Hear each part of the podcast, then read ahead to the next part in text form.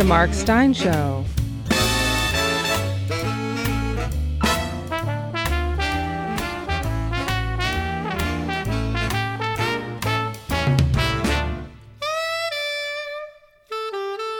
And now, here's Mark. 2nd, 2021. It's International Sex Workers Day today. I have no idea how that day is observed. Hunter Biden tips 15% instead of his usual 10. Or is it just another day off for barbecues and massive store wide clearances in our biggest ever International Sex Workers Day sale? Enjoy the long weekend, as Kamala would tweet. Tomorrow, Thursday, I'll be conducting a post International Sex Workers Day edition of our Clubland Q&A live around the planet. That's at 10 a.m. North American Eastern Time, which is 2 p.m. GMT, 3 p.m. British Summer Time. You'll have to work it out from there. 10 a.m. North American Eastern on Thursday. Clubland Q&A, international sex worker clients. Leave the cash on the nightstand and hurry away with your head pulled low over your brow day. A tale of two sound bites. One isn't really a soundbite, not a verifiable got it on tape soundbite, but it's being discussed as if it were. Maggie Haberman of the New York Times so she's a big deal, or at any rate is treated as if she's a big deal. Maggie Haberman reports that Donald J. Trump has been, quote, telling a number of people he's in contact with that he expects he will get reinstated by August. That's uh, two months from now. Do you believe that? Well, wait a minute. I don't really know what I mean by. Uh, that question. I certainly don't mean do you believe he's going to be reinstated by August. That would require, one assumes, five out of nine judges to order such a thing from the bench of the Supreme Court. It's a 6 3 quote unquote conservative majority, so we know three judges will oppose it the Liberal bloc, and I think the word bloc is fair because that's how they vote. Uh, John Roberts, the head honcho, will join them because removing a president is something he'll want no part of, and so that's 5 4. So all it needs is Gorsuch, Kavanaugh, Coney, Barrett to get a little queasy about the Trump restoration. Like I said way back when, a judge's republic is a contradiction in terms. So the question is does Trump believe it? Most liberal commentary has presented this soundbite as evidence that Trump is now totally delusional, lost in a fantasy world of all, all, all of his own. But where is the evidence of this evidence? Trump has not said these words into a microphone or in front of a camera. No identifiable personage, whether Liz Cheney or the bellhop at Mar a Lago, has claimed that Trump has said these words to them. Their existence hangs entirely on Maggie Haberman, person A has said that person B has said these words to person C and D, and yet it is being taken as irrefutable evidence of Trump's descent into insanity. Meanwhile, we have these words from the man who took Trump's place in the Oval Office. Joe Biden was giving a speech the other day, and uh, he looked at those sharing the stage with him and as is his wont, he was struck by the cute grade schooler. And I want to thank, uh, thank you for all that you do to represent these service veterans because they're devoted to you. The family members, the caregivers, survivors will call Virginia home. I'm especially honored to share the stage with Brittany and Jared and Nathan and Margaret Catherine. I, uh, I love those barrettes in her hair, man.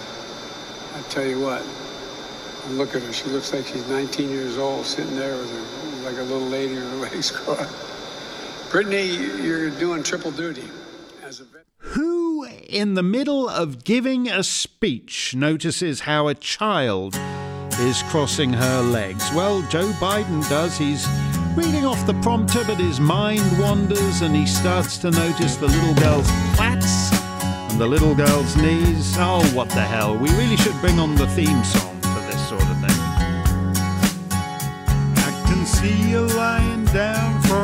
afternoon nap after eating tapioca from a tray on your lap. Sundown and you better take care if you find yourself climbing on an airplane stair. Sundown and you better take care. Margaret Catherine. If you uh, love those barrettes in her hair, man. I tell you what, look at her. She looks like she's 19 years old, sitting there with her like a little lady with her legs crossed. Each time I see a little girl of five or six or seven, I can't resist a joyous urge to smile and say thank heaven for little girls. John Hinderaker of Powerline says many have seen this as another instance of Biden's weird obsession with little girls. Yes, but I think the truth is worse than that. Worse than that, says John Hinderaker. He continues Biden's handlers have undoubtedly warned him many times not to act inappropriately toward little girls, but when he goes off script, as here, he can't help himself. He can't help himself, indeed. Uh, one of the signs of cognitive decline is the absence of inhibition. You can't help yourself. You say things you would once have known not to say in public. Conversely, one of the signs of a functioning politician is your thought suppressant. The words rise unbidden in your gullet, but you're a political hack, so you know enough to know never to let them emerge from your lips. Joe Biden appears to have uh, somewhat psychologically unhealthy thoughts about schoolgirls. I don't know whether he has ever acted on them, although he has been caught on video tweaking a little girl's nipple to her evident discomfort. You can Google it. Uh, I think actually we we paste, posted the clip here at Steyn Online. Um, and while we're at it, there appears to be what we used to call jailbait on the liveliest scenes from Hunter Biden's laptop. But at any rate, when Joe wanders off prompter, his thoughts stray to grade schoolers crossing their legs and he starts burbling about it. That's why he could only have, quote unquote, won the election by being confined to his basement. Trump, on the other hand, has no political thought suppressant. The words rise from his gullet and they pass through his lips, whether on Muslim bans, uh, Mexican rapists, or any other topic, including potentially his impending reinstallation in the Oval Office this August. But he does not say things like this on camera at public occasions. And if he did, the media would not be so eager to look the other way.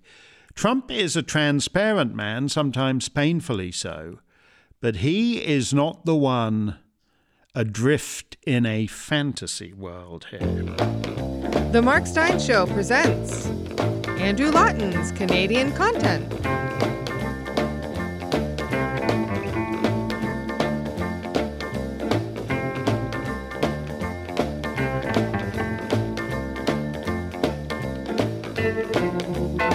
This segment will have a little bit of mission creep, as I believe Americans call it, because the story of the day in Canada is, in fact, Chinese penetration. Winnipeg, Manitoba is home to a level 4 microbiology lab, a lab that is equipped to handle some of the world's deadliest diseases. It's the only one in Canada. And as such, this lab has a number of projects that involve very high security clearance. Well, that hasn't stopped for the last five years a prolonged partnership between scientists at the National Microbiology Lab and the Chinese Communist regime. The Globe and Mail reports that seven scientists in the Special Pathogens Unit at the lab have been conducting experiments and co authoring studies on infectious diseases alongside Chinese military researchers. One of these researchers is Fei Hu Yan from the People's Liberation Army, and specifically its Academy of Military Medical Sciences. He worked for a time at this lab in Winnipeg and has also co authored six of the papers with National Microbiology Lab researchers. Now, two of the scientists who are actually employed by Canada were fired in January after the Canadian Security Intelligence Service, CSIS, recommended their security clearances be removed on national security ground. The reason for this is that the two scientists, a husband wife duo, had been passing information to China's Wuhan Institute of Virology. Now, where, where have I heard of that? Uh, yeah, I've heard of that. So it rings. Oh, yeah, yeah, yeah. Just that COVID thing. No big deal. So, Canada's top medical lab was home to a years long partnership with Chinese researchers, which ended up being a partnership with the Chinese military, with the People's Liberation Army, which has a direct line in to the Politburo itself. You know, oftentimes when we think of a foreign country penetrating or infiltrating, we imagine that this requires some sort of a subversive tactic and perhaps a little bit of effort. Well, not in Canada. Canada just rolls out the red carpet, opens the front door, and says, Come on in to Chairman Xi and his military scientists, which has caused a one way pipeline of information that is inaccessible to Canadians because of the security implications, but accessible to the Chinese. Now, you'd think that a security breach of this nature would be of interest to the Canadian government. Here's Conservative MP Candice Bergen, not Murphy Brown, a different Candice Bergen, asking Prime Minister Justin Trudeau about this in question period. Communist China cannot be trusted. I know he admires their basic dictatorship. I know he liked to do fundraisers with them over the years. I know he thought they were the first go to for vaccines. But at this point, we would hope that he would learn a lesson and put the safety, security, and protection of Canadians above this fascination he has with the communist regime. So, again, will he commit to ending this research and this cooperation with a regime that not only doesn't have our interest in mind, but actually wants to hurt Canada. Honorable Prime Minister. Mr. Speaker, yes, from the beginning of my career onwards, I have uh, worked with many Chinese Canadians and indeed had fundraisers with them. And the rise in anti Asian racism we're seeing over the past number of months should be of concern to everyone. And I would uh, recommend that the members of the Conservative Party, in their zeal to make personal attacks, not start to push too far into intolerance uh, towards Canadians of diverse origins. We will continue to stand up to defend Canadians' interests. Canadian security. Uh, we will continue to make sure that we're doing everything we can to keep Canadians safe while participating in the global research community uh, and uh, stand up for tolerance and uh, diversity. The Chinese Politburo has basically been running the show for the last five years at the National Microbiology Lab in Canada, and Justin Trudeau is concerned about the real threat, which is how people might use this to justify anti Asian racism or intolerance. Yes, he makes his big pitch for diversity and tolerance and warns the conservatives that they should be careful before they start, you know, asking him questions about all this pesky stuff.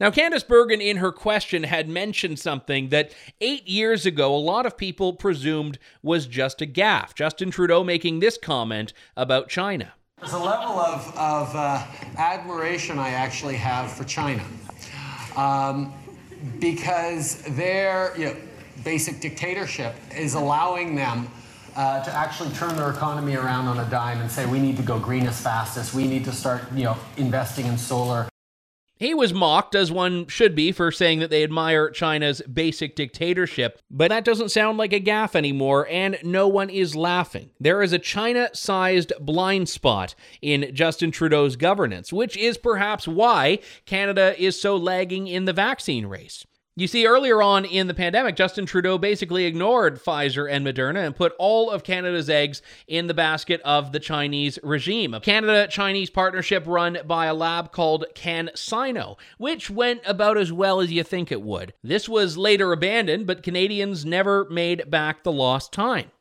So, when Justin Trudeau has the audacity to equate criticism of the Chinese regime with racism against Chinese people, he's doing something that is actually a tactic of the Chinese Communist Party. One of the better responses to this came from conservative MP Kenny Chiu, who, unlike Justin Trudeau, who just plays a minority as a party trick, is actually one of the Asian Canadians Trudeau claims to be standing up for. I'm an Asian Canadian, and I'm deeply offended by this. How dare the wearer of blackface, brownface use the painful experience of racism to shield his government's callous dereliction to protect Canada from hostile foreign regimes? Well said, Kenny. Not only has Justin Trudeau sold Canada down the river to the Chinese in many key respects by welcoming them in to institutions that should be safeguarded against the Chinese specifically, but even when confronted with the reality that this was a terrible decision, he pivots to the good old liberal trick accuse your opponents of racism. Back to you, Mark.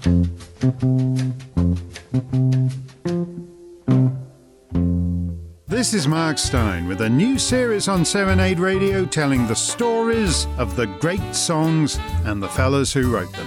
This week we'll start with a number that by the late 20th century was the most recorded song of all time. Everybody's done it, but it started out very differently from the way we know it today. And its lyricist will tell me how that happened. Hope you'll dial us up for Serenade Radio's very first Steyn Song of the Week this Sunday afternoon at 5:30.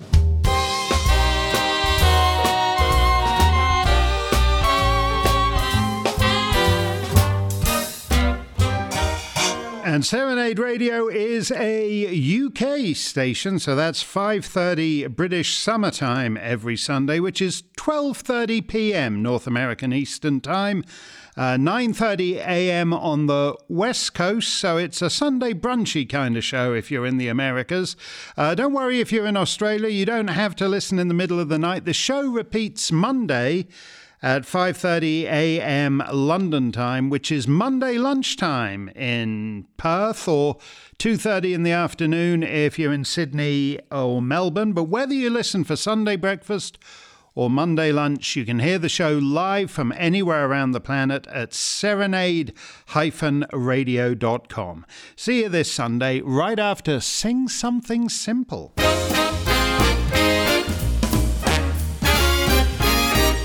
Mark's mailbox is on the air. Brian writes, Mark, two questions for you on matters concerning Great Britain. First of all, how on earth did Sadiq Khan get re elected? I myself voted for Laurence Fox. Secondly, is Her Majesty Queen Elizabeth a racist or what? Making people show ID to vote. On that last point, that makes a full set. All 47 nations in Europe require picture ID to vote.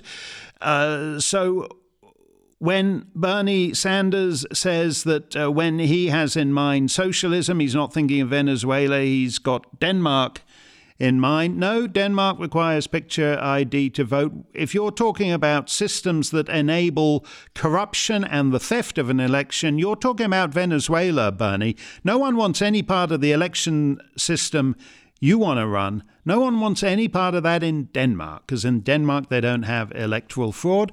Uh, as I also say elsewhere in uh, our great Commonwealth family, if you go to India, you need picture ID. If you go to Mauritius, you need picture ID. Go to Botswana, picture ID.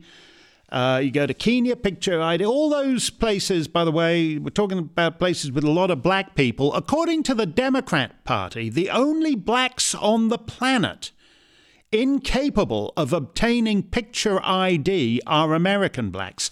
How long are American blacks going to put up with being condescended to by racist whites in the Democrat Party?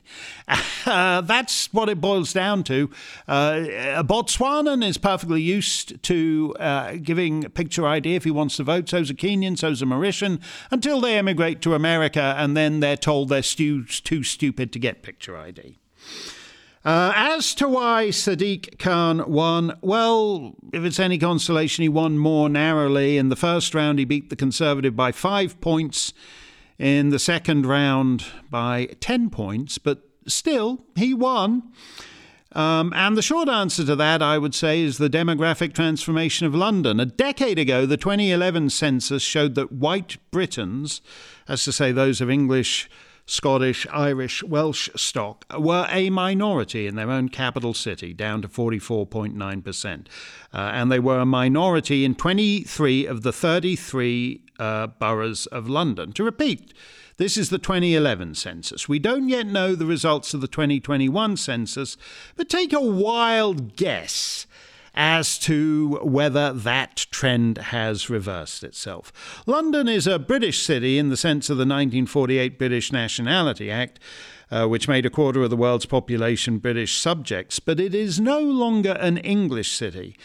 Um, under the particular rules for this election, voting is open not only to UK and Commonwealth citizens, but also to European Union citizens. EU citizens can't vote in parliamentary elections, Uh, but apparently, they can still vote in local elections, even though the UK is no longer part of the EU. Don't ask me why.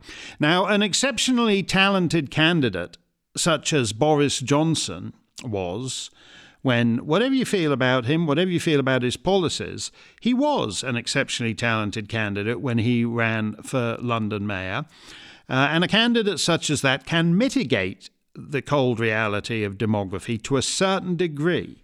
But otherwise, if you don't have a particularly talented candidate, um, in the generality of general elections, a different reality sets in. If you're not terribly political, uh, you vote for the left of centre candidate because that's the default setting of the world you live in. If you don't po- follow politics very much, Sadiq Khan seems perfectly normal. He holds the normal views on climate change, on lockdown, on terrorism. So if you never think about those issues, he seems entirely reasonable. Uh, now, to be fair, the so called Conservative candidate, Shaun Bailey, holds almost all those views too. The Conservative candidate ran on a platform to make London buses emissions free by 2025 and to offer taxi drivers interest free loans to switch to electric cabs. He pledged to plant half a million trees and to launch a new Edinburgh style arts festival. This is the Tory. So, under the Labour candidate, you get stabbed. Under the Tory candidate, you get stabbed on the way to the new arts festival. That's the choice. And if you think emissions free public transit is the biggest issue confronting us in 2021, well, that's a lefty issue, and it isn't surprising it works to the lefty guy's advantage uh, and not to that of the supposedly right wing catch up guy. Um, it's the same phenomenon you see with the Liberal Party in Canada uh, and the catch up conservatives, or with the um, Jared Ivanka led all the criminals out of jail wing of the Trump coalition.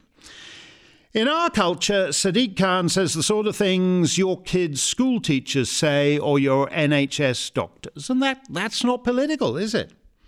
By comparison, Laurence Fox, with whose almost every utterance I personally agree, Laurence Fox has no presence in this wider world. No TV or radio program you watch, no magazine or website you read ever mentions his Reclaim Party, in the same way that Maxime Bernier and the People's Party don't ever get mentioned in Canada. Loza got talked up on political sites, and what did that get him? Out of over 2 million votes, out of over 2 million votes, he got 47,000.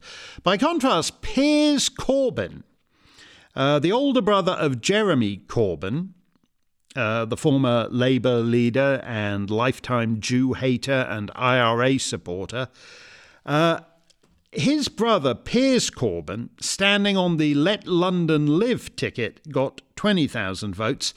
Count Binface of the Count Binface party got 25,000 votes. Count Binface is a count who has a garbage bin where his face should be. His views on lockdown or on electric taxi cabs or the need for a new arts festival to attract more stabbing victims to central London are unknown to me. No political websites mentioned Count Binface or interviewed Count Binface.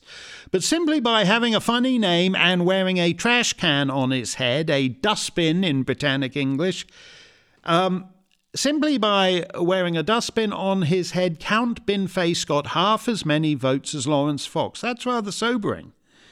Because you can loom large to political junkies, political junkies on the right, uh, hardcore libertarians, conservatives looking for some real conservatism.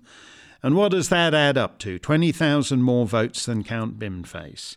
Uh, Trump was a very rare phenomenon, a non political celebrity with a huge footprint in the world beyond politics, and a direct connection to millions of people who never read National Review, never listen to Rush.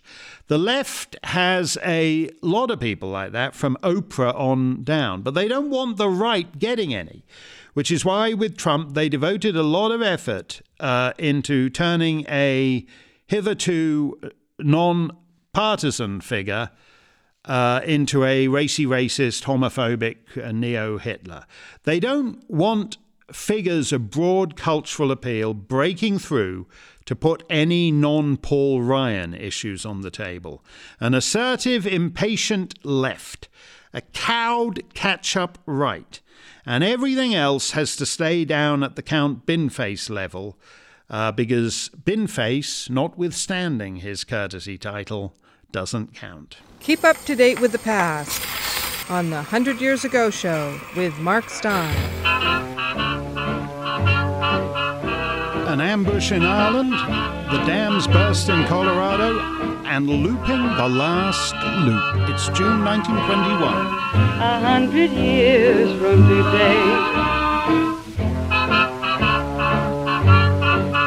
Your World News Update the messy aftermath of the Great War continues in Siberia. Menshevik forces have captured the city of Omsk from the Bolsheviks. Could the Soviet regime be in serious trouble? Japan is transporting men and weapons to reinforce the Menshevik capture of Vladivostok and to prevent the Bolsheviks returning to power there. In Central Europe, they're more worried about the Hungarians. The new nation of Czechoslovakia has signed a treaty of mutual assistance with Romania. Uh, to prevent any resurgence of Hungarian power. The Allied Reparations Commission has awarded the United States 600,000 tons of confiscated German ships. At the war crimes trials in Leipzig, a German court has declined to convict Karl Neumann. He was the commander of the U boat that torpedoed a British hospital ship, HMHS Dover Castle, almost exactly four years ago. Herr Neumann was acquitted by the court on the ground that he was only obeying orders. More German court news. In Berlin, Soghomon Tehlirian has also been acquitted. He was charged with assassinating Talat Pasha, the former Grand Vizier of the Ottoman Empire, three months ago.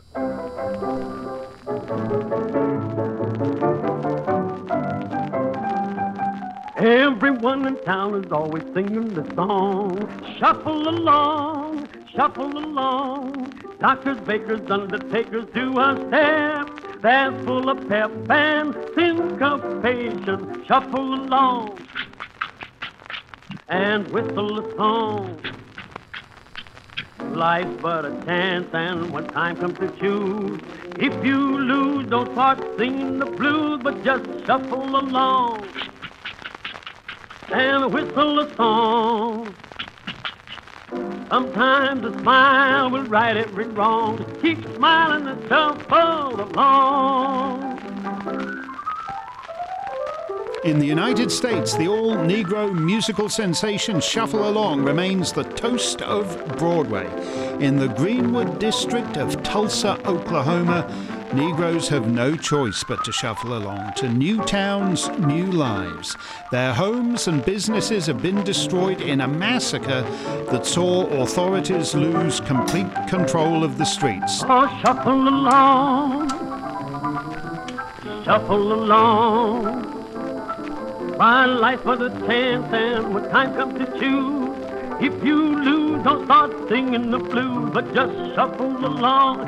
It, Mr. Blake and whistle a song. Oh, sometimes a smile will right every wrong. Keep smiling and shuffle along. Tulsa has now been placed under martial law. Dozens are dead. It is not known what the final toll will be. Meanwhile, in Colorado, there are reported to be even more fatalities, in the hundreds, after heavy rain caused dam bursts on the Arkansas River and Fountain River systems. Water poured into the city of Pueblo, covering the downtown in at least five feet of water, and in some places 18 feet. Many shoppers and storekeepers were instantly swept away and drowned. Until earlier this year, Congolese preacher Simon Kimbangu was a conventional Baptist.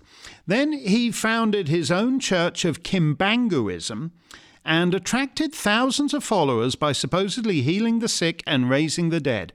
The Catholic and Protestant churches and the Belgian authorities grew concerned. Monsieur Morel, the territorial administrator, ordered the arrest of the so called prophet but he and his son have managed to escape into the bush.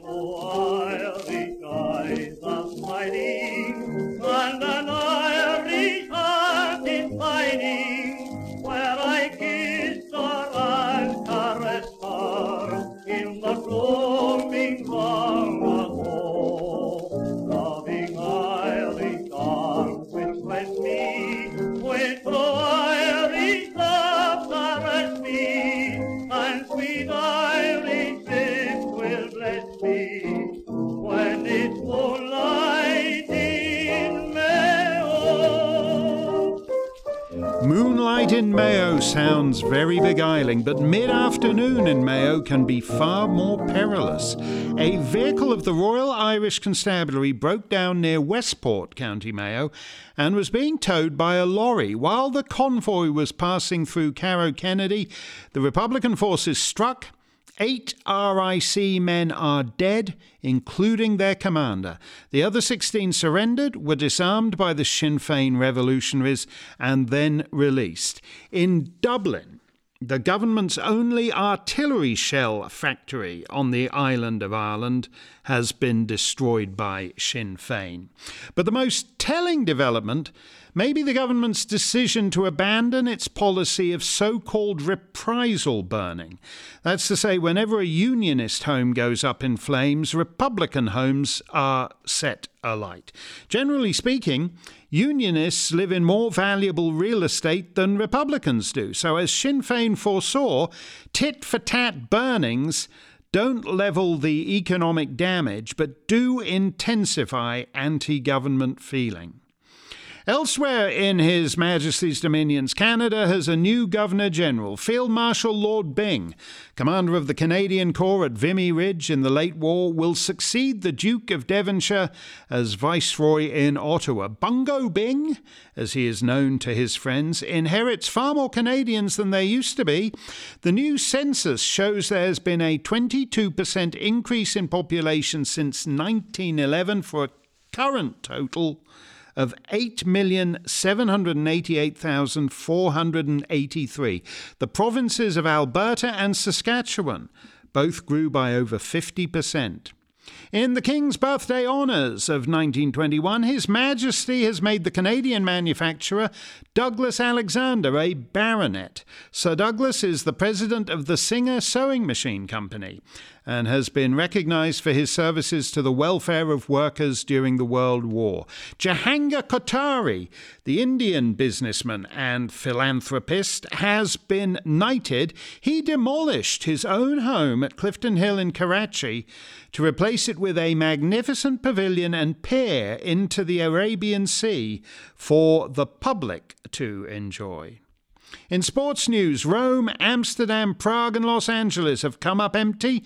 The International Olympic Committee has voted to award the 1924 Olympic Games to Paris. Wait till you get them up in the air, boys. Wait till you get them up in the air. Can make them hug and squeeze you too. Or if they don't, just say you won't come down until they do. So wait till you get them up in the clouds, boys. There won't be anyone to watch you there. When you get her way up high, have all the fun you can. There never was a girl who'd fall that far for any man. So wait till you get them up in the air, boys. Up, up, up, up, way up in the air. Looping the loop is supposed to be a sport, but it's a risky one. As we have reported, Laura Bromwell broke records as a female stunt pilot. But at the top of a loop over Long Island, New York, her luck ran out. Wait till you get them up in the air, boys. Up, up, up, up, way up in the air. She lost control and her aeroplane plummeted to earth from a thousand feet. Miss Bromwell is dead at the age of 24.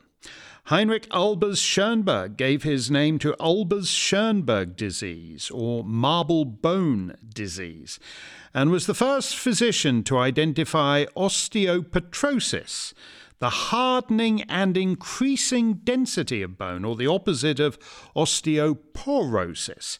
Dr. Albers Schönberg is dead at 56. His compatriot Ludwig Knorr was a German chemist who developed antipyrine, the first synthetic drug and the most widely used in the world until it was supplanted in recent years by its successor aspirin. Herr Knorr is dead at 61.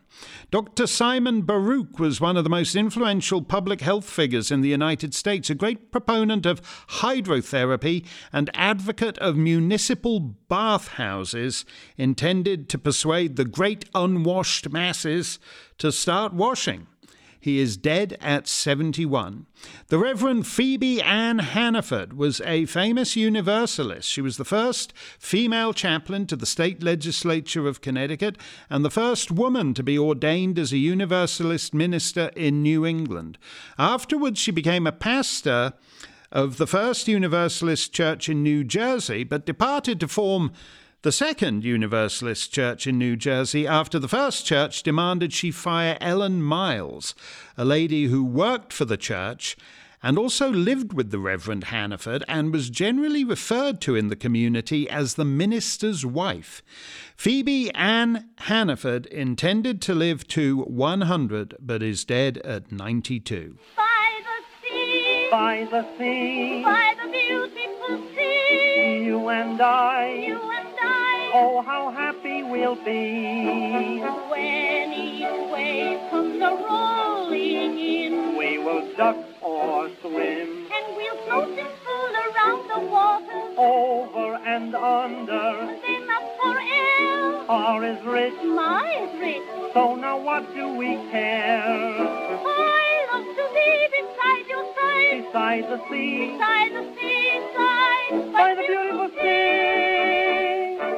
Speaking of New Jersey, do you like being by the beautiful sea? Well, thank James Bradley, who bought 500 acres of land east of the New York and Long Branch Railroad tracks and named it after the founder of his church, the American Methodist Francis Asbury, thus Asbury Park.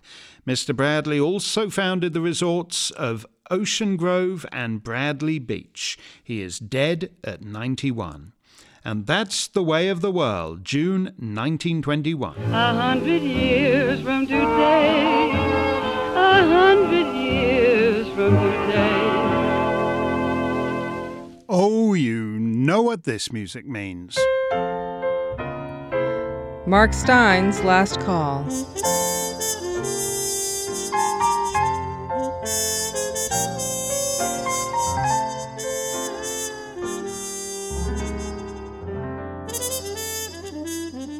A follow up to last week's letter from Yolanda Ford down under in Victoria, who asked me whether I would be memorialising, as I have the notable victims of the CHICOM 19, uh, the victims of the CHICOM 19 vaccine. And I said I had yet to see any notable victims of those pop up in the obituaries column. And almost as soon as I said it, the case of a certain BBC presenter, as they say in Britain, the case of a certain BBC presenter caught my eye. As I mentioned earlier, our Song of the Week will be airing on Serenade Radio in the UK starting this Sunday. And so a month or so back, I put myself on a couple of radio news alerts out of London so I'd be a bit more au fait with the scene there. Uh, and uh, in hopes that that would lessen the likelihood of my, say, insulting the chairman of uh, Serenade Radio. And just about the first thing that came up was this. The Real Radio Breakfast Bite with Gary and Lisa. Real Radio. Lisa Shaw died in May at the age of 44. She had been a biggish deal in northeast England for about 15 years. The morning show Uh, she'd co hosted, won the Sony Gold Award, which is the biggest award in UK radio. And even if you've never been to Newcastle or anywhere near Newcastle, you'll be familiar with the general vibe. It's not my kind of breakfast listening, uh, but these guys do it very well. And this is uh, a cute comic idea they hit on here. Madcap chef Andy Bates has created the world's dearest kebab. Right. How much do you think this kebab costs? Oh. How much does a kebab cost normally? Ah, it depends where you go. About a fiver. Depends if you go for medium or large, doesn't it? Yeah, but Right, le- on average. Five. Let's not get I wound would, up in yeah, the details. I would, yeah, probably about a fiver. Yeah. Right, this one costs seven hundred and fifty pounds. What? Uh, the snack, dubbed the Don of all Donners, uh, very suited to rich drunks, perhaps on the way home from the ballet or the opera. It's going to cost seventy. You don't get drunk at the ballet, do you? The bullshit! The bullshit! Sadler's Wells, Sadler's Wells, Sadler's Wells. Well, a couple of years back, Lisa Shaw moved to the BBC and was hosting a big show at 10 o'clock every morning. She did her last show on May the 7th, and a few days later, the BBC announced that she was dead.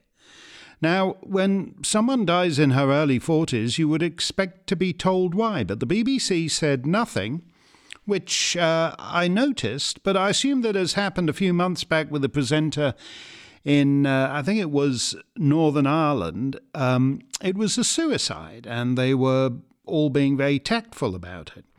Then her family started making a bit of noise, and it looks as if she died of blood clots from the AstraZeneca vaccine.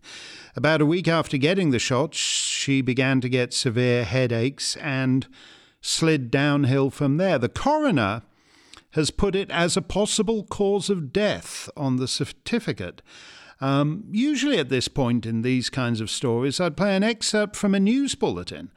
But as far as I can tell, none of Miss Shaw's many colleagues at BBC, radio, and television have seen fit to mention this development on air. You can find it at their website, uh, but you can't find any uh, audio or video reports of it. We have noted the deaths of the young from COVID, and usually they have some underlying condition, especially in America obesity, diabetes. Uh, Lisa Shaw had no underlying condition. She was a perfectly healthy woman. She just took a vaccine she didn't really need to take and died shortly after. Uh, True, she was at the BBC, which is the lead cheerleader for uh, Covidistan now and forever. So not taking it would have been a bit awkward for her uh, in uh, in professional terms. But I've no doubt she wanted to take it just because of the gung ho groupthink that afflicts the Beeb on so many issues. And now she's dead. Identity politics is very interesting. We're all special. Your gayness or your Hispanicness or your transness is the central fact about you and is fascinating and defining. But in areas where particulars might actually be useful, such as airport security, they've been entirely excluded. And under the one size fits all public health model, that Fauci and Professor Pantsdown and Doug Ford and Jason Kenney have imposed, instead of protecting those most at risk, the over 60s and those with comorbidities, we are insisting that even children who are at no risk from the virus and uh, who are negligible spreaders of it have to be treated the same as nonagenarians. Miss Shaw leaves, by the way, a young child. If the reports pan out the way they're headed, this is a family tragedy and an unnecessary one. Yesterday would have been the 100th birthday of perhaps the greatest arranger of popular song of all time, Nelson Riddle. We mark the occasion on our Song of the Week by featuring the arrangement that transformed Frank Sinatra's Fortunes. Here is a chart Nelson wrote and conducted for a Rosemary Clooney album with the faintly wacky title of Rosie Solves the Swingin' Riddle and with a faintly wacky cover of Rosie cross legged on a chessboard with various chess pieces, including one with Nelson's head embedded in it. That's what happens when you're a star arranger. This song is usually heard as a ballad but not when Rosie's solving the swinging riddle. I get along without you very well. Of course I do. Except when soft rains fall and drip from leaves, then I recall the thrill of being sheltered in your. Of course I do. But I get along without you very well. I've forgotten you just like I should. Of course I have, except to hear your name or someone's laugh that is the same. But I've forgotten you just like I should. What a guy, what a fool am I to think my breaking heart could kid the moon. What's in store? Should I fall once more? No, it's best that I stick to my tune. I get along without you very well. Of course I do. Except perhaps in spring. But I should never think of spring. For that would surely break my heart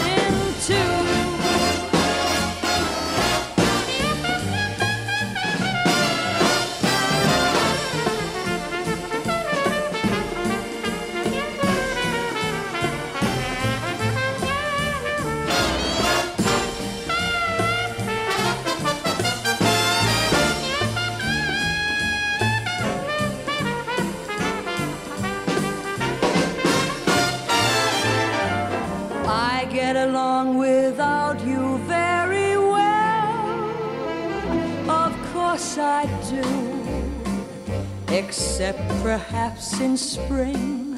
But I should never think of spring. For that would surely break my heart in two.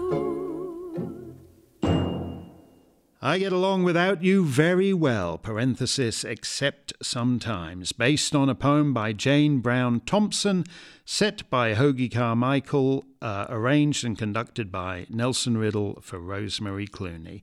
More great arrangements of a very great song when our Song of the Week starts up on Serenade Radio in the United Kingdom this Sunday afternoon.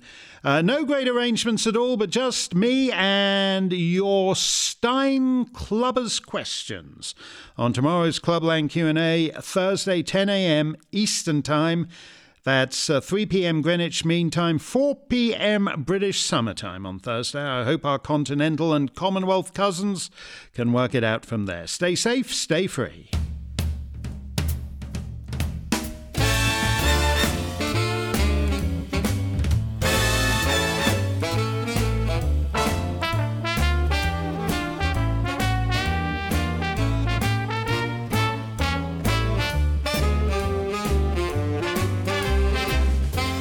Join us next time for another edition of The Mark Steyn Show.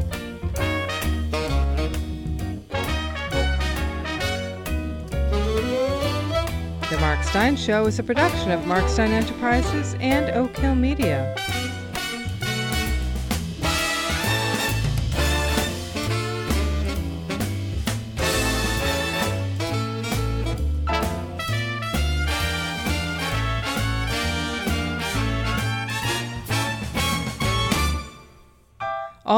Reserved.